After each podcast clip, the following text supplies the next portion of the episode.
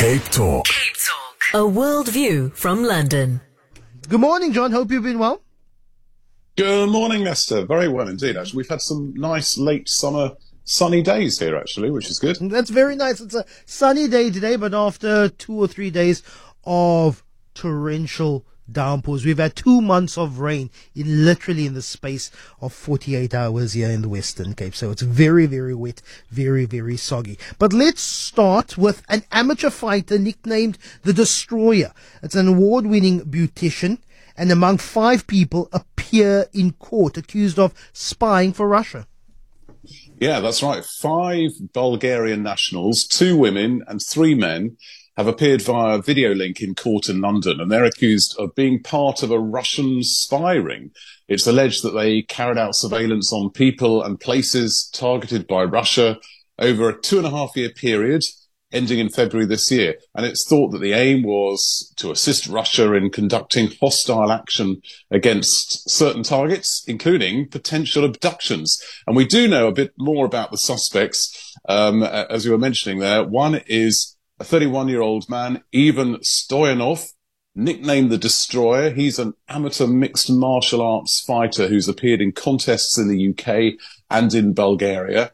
And then you've got 29 year old Vanya Gaberova.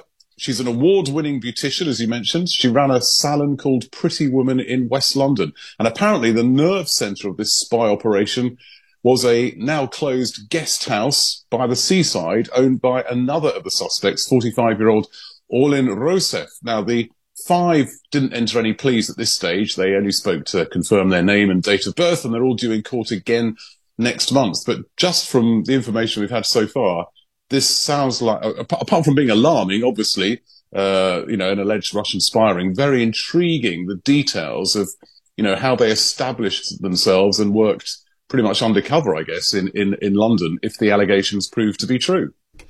And then something that we spoke about this morning. The Speaker of, Can- of Canada's Parliament resigns this just days after honoring a former Nazi soldier in the Canadian Parliament.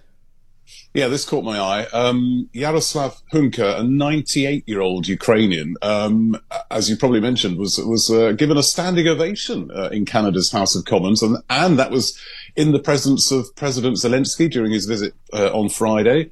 The speaker, Anthony Rota, called him a Canadian and Ukrainian hero. But then it emerged that this veteran had served in one of Adolf Hitler's volunteer fighting units. And there's been global condemnation. Russia's called it outrageous. Canada's main Jewish organization has voiced deep disquiet over this. And, and the speaker did initially resist calls to step down, but he has now relented.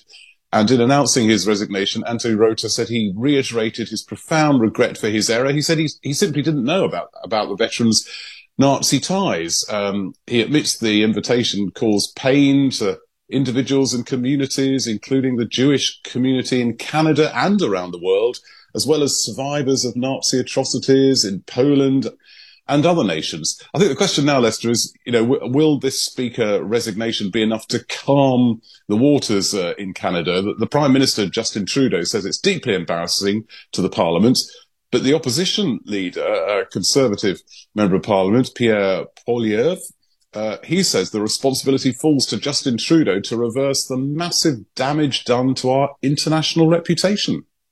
And then finally, it is a little bit of a fantasy of mine because I'm regularly on a beach and I see someone with a with a metal detector um, yeah. on the sand. A metal detectorist uncovers Britain's oldest hoard of gold coins dating back over 2,000 years.